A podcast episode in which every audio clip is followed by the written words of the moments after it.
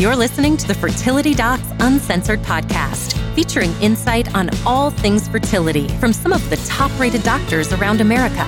Whether you're struggling to conceive or just planning for your future family, we're here to guide you every step of the way. Hi, everyone. We're back with another episode of Fertility Docs Uncensored. I'm one of your hosts, Dr. Abby Eblen from Nashville Fertility Center.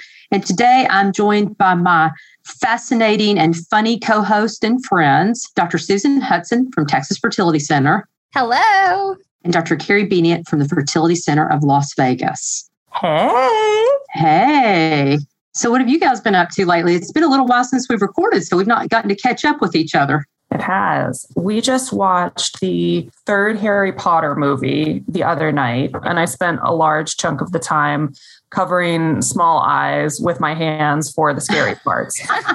I remember watching those as an adult, covering my eyes on the scary parts. Not my favorite kind of movie. Well, actually, it was good, but I didn't like the scary parts. Turns out the Dementors are really frightening. If They're you pretty are small creepy. Yeah. yeah. I'm hoping that the summer we're flying through London, and so I'm hoping we can go do like the little Harry Potter tour thing. Oh, that'd be cool. That sounds very fun. So I was just telling Carrie, I watched an old movie the other night, Bridget Jones' Diary, and it was so cool. I, I just remembered that I left the movie with that happy feeling, and I, but I didn't really remember a lot of the details because it's been so long ago since I watched it. But it is hilarious. I laughed and I laughed. Bridget is very funny that was one of our college go to movies. Like I lived with, there were four of us in our apartment all during college. And we would frequently turn on Bridget to get through, you know, Friday nights, Saturday nights, whenever, whenever we didn't really have anything else to do. And we were just like sitting down with a bunch of popcorn, some candy, and watching Bridget and her exploits.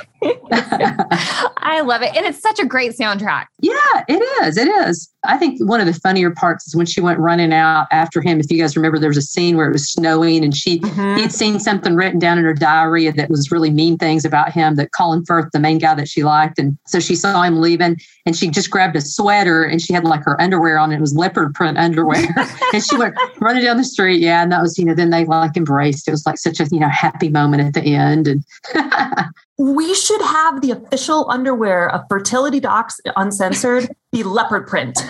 oh, I like that. I like that. Although I will say, I didn't know we had official underwear, Carrie. Is that a new thing that I don't know about? well, we do now.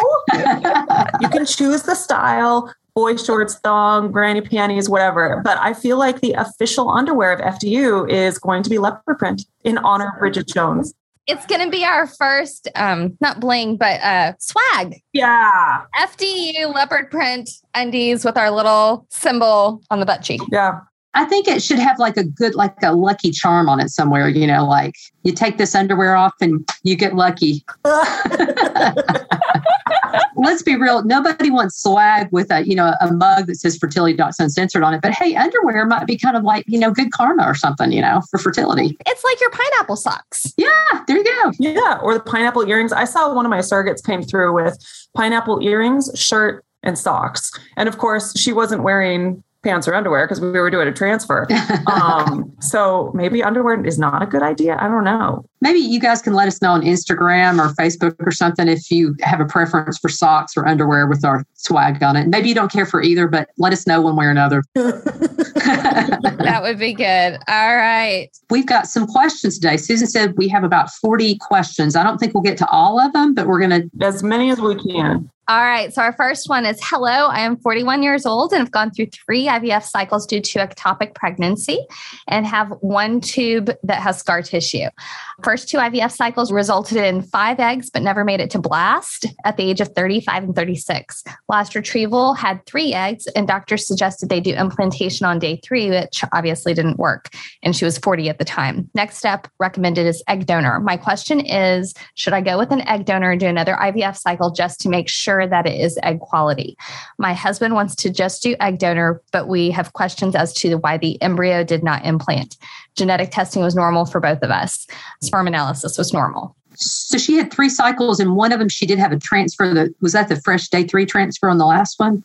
Yeah, and it didn't implant. Yeah, correct at forty, and now she's forty-one. So the thing that bothers me is that her first two retrievals were 35, 36, and she only got five eggs in each of those retrievals. And that's that's not pure tubal factor at 35, 36. There's there was an egg thing going on six years ago. I would agree. I think when you're proceeding, like uh, some of it is going to be your comfort level. You know, I think you're more likely to hit success with an egg donor. But if you're not going to be comfortable doing an egg donor until you do one more cycle on your own, then you got your answer there because this is a hard decision. Yeah, like you'll you'll spend the time and the money doing one more cycle. The egg donations I don't care about that because that's independent of your age. And so I think you do what makes most sense to you guys as a couple and what will make you comfortable moving forward with egg donation. I think there are a lot of people who would say, screw it, I just want a baby, let's move forward. And there are going to be other people who say, I just need to try one more time. And mentally, I am prepared to move forward with egg donation if this doesn't work. But if what you're wanting to hear from us is, do we think that this is an egg issue and not just a tube issue? I think I can say yes, we think that this is an egg issue. You have eggs and tubes as an issue. So if from us, that's what you needed to hear, I think we all feel that way too. Well, and the answer to why did the day three embryo not implant? Again, it probably was just not a very good quality embryo. And there's millions of things that have to happen for an egg and a sperm to go together and to fertilize and to implant. And I get that question a lot like, well, why didn't it implant? Why didn't it grow? And the answer is, I don't know. I mean, there's millions of things that could have happened to make it, you know, not go successfully. So it's disappointing, but unfortunately, that's the question that everybody has that no one has an answer to. Yeah. All right. Our next one is Hi Fertility Docs. I'm wondering about the impact of stress on infertility. My husband and I conceived our son, now two and a half years old, in the first month of trying. And now we're almost a year and a half into trying for our second child. I'm 31, he's 33, and all our tests are normal. So, technically, unexplained infertility, which is a frustrating diagnosis. We just had our first failed IUI and we're reflecting on the past month, two weeks of daycare closures for our son, and a week of my husband in bed battling a bad cold and me resenting him for that. Plus, we recently moved cross country and there's still a pandemic going on. Could the stress be impacting our fertility? What about colds and minor illnesses? Thanks what I always tell patients when I get that question is, you know, it's really tough to design a study to look at those kinds of things. I mean, I think stress impacts us in many ways that we don't understand, not just our reproductive system, but every other system in our body. We know that cortisol goes up. We know that that's a bad thing. We know if people are under really severe stress, they even stop making eggs. So we know that stress impacts our reproductive system, but it's really hard to know in this particular situation, you know, how it really impacts the egg and the sperm getting together. And it's hard to design a study like that because what impacts you you and is stressful for you may not impact somebody else in the same way. So it's just hard to kind of figure that out. So I don't think anybody really knows the true answer to that. And also realize when you're doing IUIs, you're probably doing something that has about a 15 to 20% chance of pregnancy per cycle. So there's so many things in that equation. Was the illness, was the stress, were those things contributing? It's possible, but I think there's reasonable data to say that severe acute stress probably has an impact. But what I call good old American stress, unfortunately, the studies really don't show that it has that much of an impact. Even it seems kind of counterintuitive. And as corny as this sounds, I try to encourage my patients not to stress about stress because there's enough for you to stress over. All of us, we sit there and stress about our patients. And, you know, it's like you actually have people who are worrying about you all the time and take comfort in that and shift a little bit of that onto us so that you can be getting yourself in the best place possible. Agree with all of that. All right. So, our next one. Hi. So thankful for your podcast. I'm going to be starting my IUI journey in March. I am going to be entering in a FAMEA, it might be FAMARA. FAMARA. Um, IUI trial where they use a different catheter. The catheter goes right into the fallopian tubes. Oh, yeah. Sorry. So it is FAMEA. wow. Carrie seems excited about this question. I was wondering if you guys have seen or heard anything about this. We are a combo of female and male factors. So I'm leaning towards it's a great idea since it would be a shorter swim. What are your thoughts? As I'm not familiar with FEMA, I'm gonna let Carrie take this one. Carrie seems to know about this. So this is a new catheter, and um, our center was approached to do a study with it. And so the difference between this catheter and a standard IUI catheter is that a normal IUI catheter just goes in with the intent to put the sperm kind of at the top of the uterus, and then it swims in whatever direction it goes in to find the egg. And typically, the hormonal influences of the side that releases the egg egg, help the sperm to favor that side because the fallopian tubes are helping to beat those cilia, those tiny little hairs, to help the sperm go in the appropriate direction for whatever side is releasing an egg. So the difference with this catheter is that it has a direction to it. And so when you put the catheter in, it goes into one tube and then it blocks that tube so that you put the catheter into it, you block it behind it. So any sperm that you're putting in there is going to go into that side and it's not going to come back out into the uterus.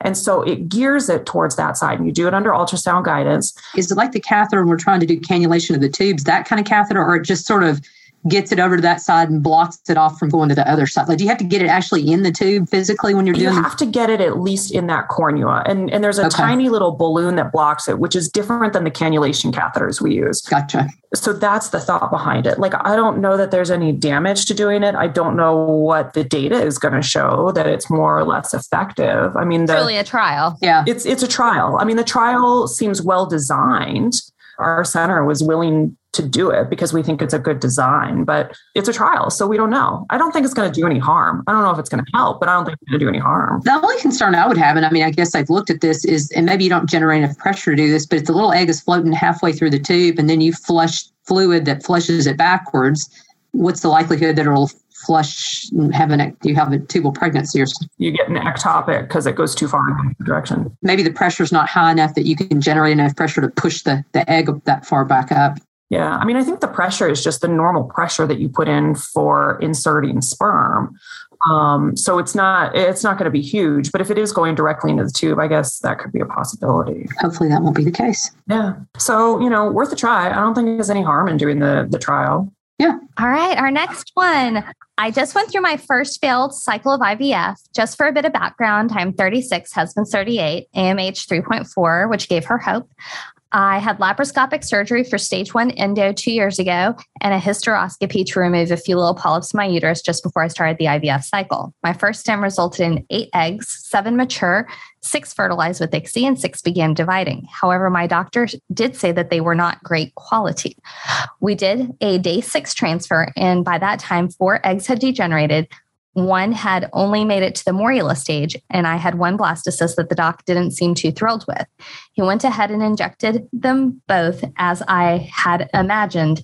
Neither one stuck. My question is this should I expect low egg quality in the future cycles as well, or can quality vary from cycle to cycle? I am also just curious how hopeful y'all are that this process of IVF will eventually work for me if I stick with it, with all things above considered. I feel pretty discouraged right now. Thank you so much for this podcast. I learned so much from it, and it gives me a lot of hope in the process. My gut feeling if I had a patient like this that I was talking to, I would look at her age, which is 36, and her AMH that's 3.4, 3.4 kind of means that she should have a pretty good number of eggs. In our practice, that would be like 15, maybe 15 to 20 eggs. And she only got like eight eggs. And so but she's got endo. So, uh, like, you usually see kind of a decreased yield with endo. Yeah, so maybe maybe a little bit of a decreased yield, and and that could affect sometimes the quality too. But I just, if it were me personally, I would ask her or kind of talk her into trying to do another cycle because I just feel like, you know, we learn something from every cycle. And I think no matter what your cycle was, no matter what your stim was, your doctor can probably look back at it and go, gosh, maybe we could do this to maybe see if we could get a few more eggs. And if we get a few more eggs, maybe we'll have better quality maybe they look back and say, you know, in reality, maybe we should have pushed her another day, you know, had her get another day of medicines. Sometimes if the eggs are a little bit on the immature side, they don't fertilize as well, they don't develop as well. If it were me personally, I would feel like that you could probably do better. And so I would really try and talk you into kind of maybe do another stim cycle. If the next stim cycle is very similar, then I would be less optimistic. But I think it'd be worth trying again just because I think there's some things that probably can be manipulated a little bit to, you know, make you do better. I would agree with that. I think that oftentimes doing a second cycle, in addition to learning more, I think there's a priming effect of the medications. And so you would never do just uh, go through all the IVF meds just for the hell of it to prime. You would want to go through and try and get those eggs because a lot of time we do hit it on the first time. But but I think many times we do a second cycle and get better results from it not all the time. Cycles are different from month to month, and those eggs can be affected by whatever's happened in the prior three months. So if you got really sick in the past couple of months, then I would say maybe give it a little bit more recovery time. But I think you you can potentially benefit by doing another cycle. You don't know unless you try. And I wouldn't give up and I wouldn't give in to the despair and the disappointment that comes in. I say like, all right, we're, we're to do it again. All right, let's do another one. I wanted to say how much I appreciate your podcast. I learned so much about infertility in a short period of time and couldn't be more grateful to you ladies. I was very prepared and ready when I started my treatment, thanks to you. Thank you. That's so sweet. Thank you for letting us know that. Oh, yeah, that was very kind. Thank you. Thank you. I also appreciate that you talk about a range of subjects that impact patients, which is why I want to ask you this question. Up till now, I was very happy with the REI practice I decided to go to. My REI doctor and the entire office has been great. I went through three egg retrievals successfully, but now there's been changes happening to this office, and I am suddenly having a lot of difficulty scheduling my appointment with my REI doctor. They are now pretty aggressively trying to schedule me with a nurse practitioner for my follow up office visits, which I am furious about. No disrespect to NPs, but I came to this practice for treatment because of the reputable and experienced REI specialist, not to be treated by an NP with very limited training and experience. I'm not sure what NP should and should not be doing in this specialty, but please tell me what rights I have as a patient to see my doctor and refuse care from a nurse practitioner. I would appreciate your perspective as I'm very upset and don't know what to do. I feel like I'm being cut off from my doctor, booted off to an NP. Does this seriously happen in the REI world? Thank you. That's a great question. That is a great question. So, a lot of practices need to use NPs or PAs because there are just not that many REIs in the world. There's only about somewhere between 30 and 40 REIs who graduate every year.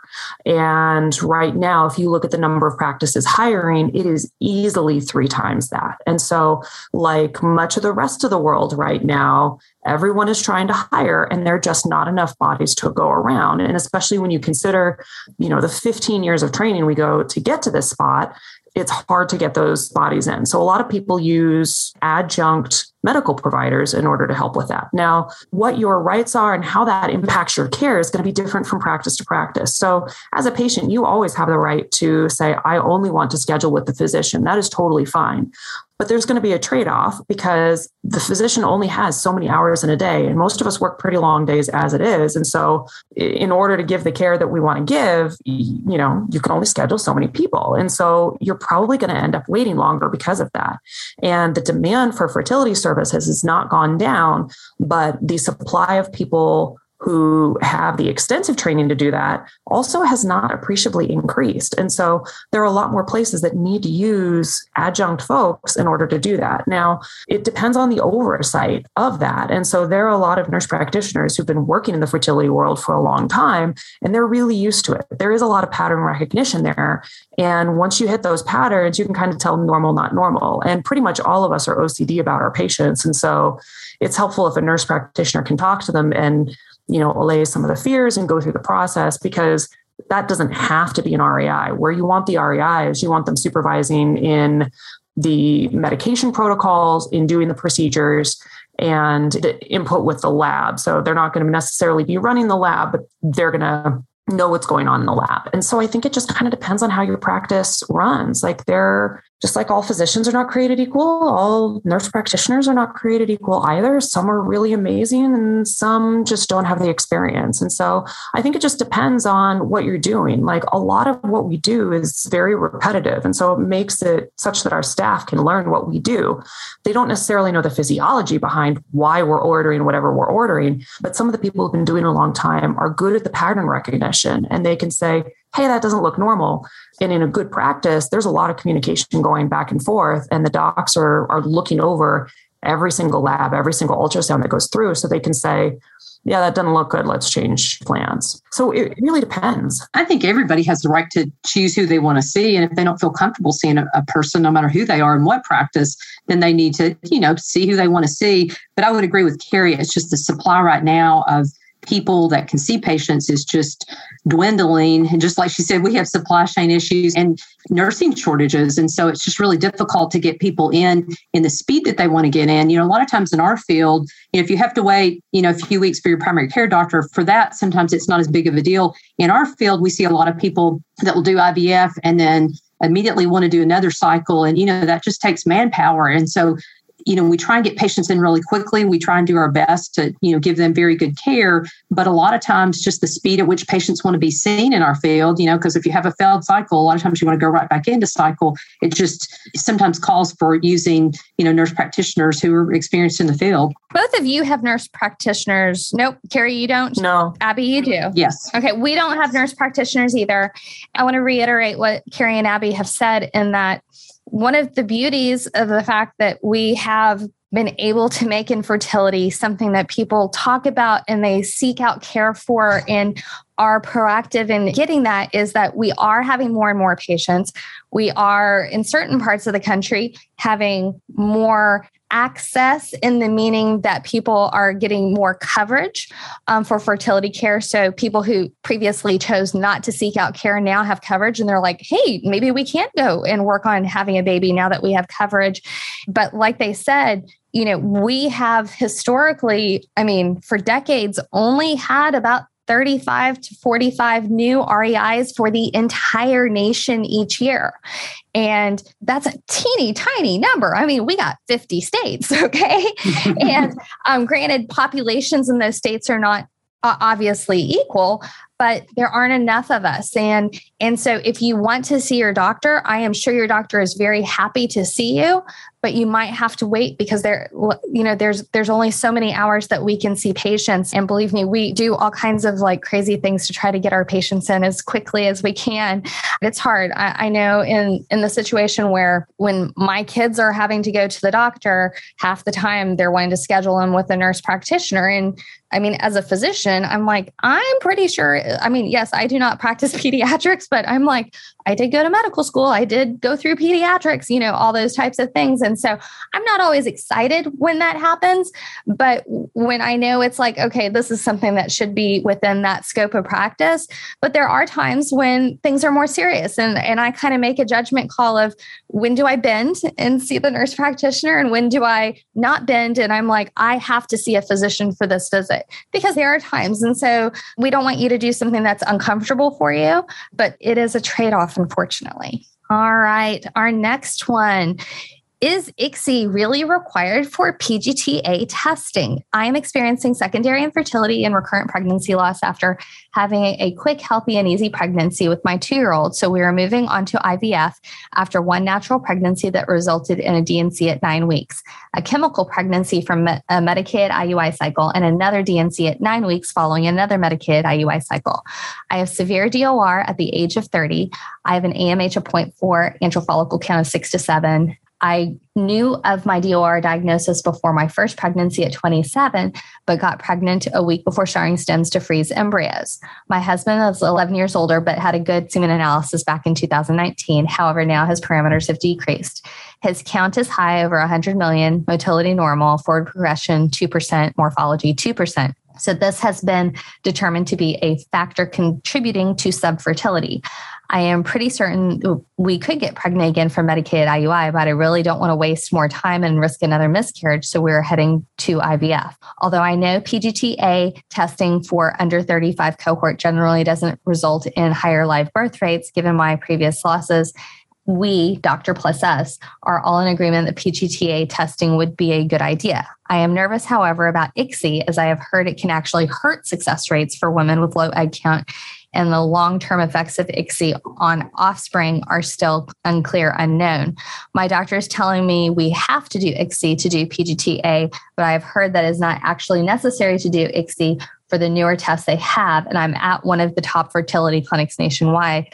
So I'm sure their tech is cutting edge. Thoughts? I mean, you don't have to do that if you don't want to. I think in our center, Amy Jones, who does all the PGT testing or is involved with that for Ovation for the company that we work with, you know, really feels like that we get better fertilization, or she feels like that our center gets better fertilization by doing ICSI. And when you only have a limited number of eggs, you want to get the best fertilization you can you know, there's no absolutes in our field. If you feel really uncomfortable about it, you don't have to do that. The biggest issue is if you only get two or three eggs, and say we put it with the sperm in the petri dish, not do ICSI. If we don't get great fertilization, then or if we don't get any fertilization at all, then the ball game's over before it's even started. And so I think it really depends on your concerns. And I would certainly talk to your doctor about it and just say, you know, I'm not real comfortable with this. Could I do something else? Could I do just insemination in the petri dish? And I'm sure they would say yes, but I think they feel like that they're doing the thing that would be the most helpful for you. And, you know, in our center, I would say the great majority, and I probably with you,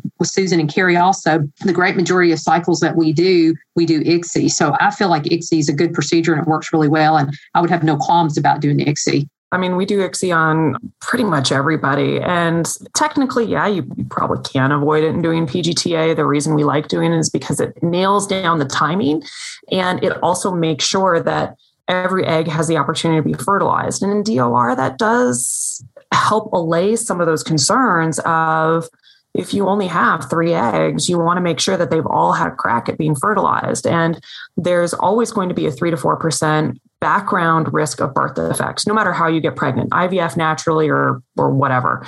However, um, when you have a known male factor, that adds another one to two percent, particularly of genital urinary abnormalities, and that's related to the underlying sperm. That holds true whether or not you get pregnant through IVF with ICSI or naturally. That's a, an issue inherent to the sperm, not necessarily inherent to the process of how you get pregnant. So that's going to be there anyway. And yes, everybody's watching to see if you do XYZ treatment, what happens to the children. And that takes a long time to figure out. ICSI has been standard for quite some time and, and very commonly used. So I probably wouldn't think a whole lot of it using it because they're going to choose the best sperm they can, the best swimmers, the most normal appearance. And that's going to help the hopefully right one get to where it needs to be. Though, if you are doing PGTM, so looking for specific genes, ICSI is absolutely necessary in that point. So just in case somebody's having to go down that route because they're a carrier for some sort of genetic disease. In that situation, it's not a discussion point, it's a have to. And I'd like to echo what Carrie said. I was trying to think back how long, I mean, for my entire career, I started in 1998 and we've been doing ICSI and it wasn't quite as routine for the first couple years, but I would say for more than 20 years, it's been pretty routine treatment. It's not experimental by any stretch of the imagination. And I would really think by now, if it was really going to have a significant negative impact on any aspect of what we do, we'd know it by now after 20 years. All right, let's do one or two more. Okay, I am 34 and my husband's 36. We have been trying to conceive for 18 months. I was diagnosed with mild hypothyroidism in 2020 and take medication. But other than that, we have no known health issues. We did our first round of IVF in late 2021 that resulted in six fragile eggs. Four did not survive the stripping prep for ICSI, one fertilized, zero embryos. We just did a second round of IVF in early 2022, took DHEA, did a priming month with testosterone, and also added Omnitrope along with adjusting with other medication dosages. My AFC is 11 for both cycles, but this round produced 14 eggs, all mature, 13 survived ICSI. And on day one, we had eight with pronuclei. We ended up with just two day six embryos, a 6BB and 6BC, they are now frozen and we are waiting for chromosome testing results. My question is since our goal is to ideally have two more children, should I do another IVF round now rather than immediately moving forward with FET if one of our embryos is chromosomally normal? Since it seems I have an egg quality issue, I am concerned that the odds of successful rounds will only be worse if I am trying again at the age of 36 plus. I love listening to your podcast and would love to hear your thoughts and advice do it now. Create embryos now. Don't wait. Do it. Do it. That's a great question and an easy answer. Go for it now. Don't wait till after you have a baby, for sure. Your thinking is exactly correct. Time is not going to do you any favors. You already know that there's an egg issue. Run with what you got and do it now. If you know you want two babies, like give yourself the best chance possible. All right, good stuff. And Our last one for today. Hi, first off, love your show. It has taught me so much. I'm 30 years old, diagnosed with skitty PCOS.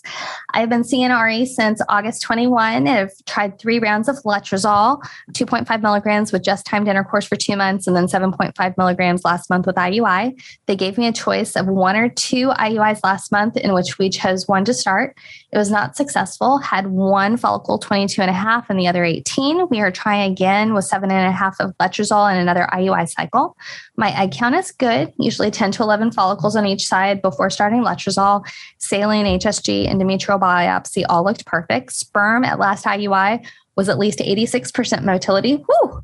And no other issues with my husband. Question Doc is giving a choice one or two IUIs this month. How would I decide? We typically just do one IUI because there's not really a whole lot of data that shows two makes any difference and um, it increases your expense. And so we typically run with one. What do you guys do? We do only one, too, for the same reasons. We don't think it will help if you do two and just increase your expenses and visits to the office. We only do one. The only time I do two is if I'm doing a pure injectable cycle. Sometimes we do two. There's a study that actually came out of Texas Fertility Center a number of years ago that showed with injectable gonadotropins that two did improve pregnancy rates. Or if I have somebody who we've done IUIs and we have had less than 10 million sperm at the time of IUI. Sometimes I'll do back to back IUIs. That is because I logistically am about 40 minutes away from where things can be frozen or things like that and people who are wanting to try anything. So we do occasionally do it in that situation. But if you got good sperm, one well timed IUI is all you should need. And if you can have sex, great count that as your second sperm exposure, but that second IUI doesn't help a whole lot unless you've got some extenuating circumstances like what Susan's dealing with. Lots of good questions today. All right. Well, any closing remarks by anybody? Well, I think we talked about a lot. yeah. No, we love your questions. Keep them coming. Well, so to our audience, thanks for listening. Tune in next week for more. Also, be sure and subscribe and leave a review for us in iTunes. We'd love to hear from you. Um, you can also follow us on Instagram or Facebook. So hop on and leave us a like or a comment. You can also visit fertilitydocsuncensored.com to submit specific questions you have about infertility. All the questions we answered anonymously on our Ask the Doc segment. So don't hold back. We love episode ideas and let us know what you're thinking, what you want to hear about. As always, this podcast is intended for entertainment and is not a substitute substitute for medical advice from your own physician. We'll talk to you all soon. Bye. Bye. Bye.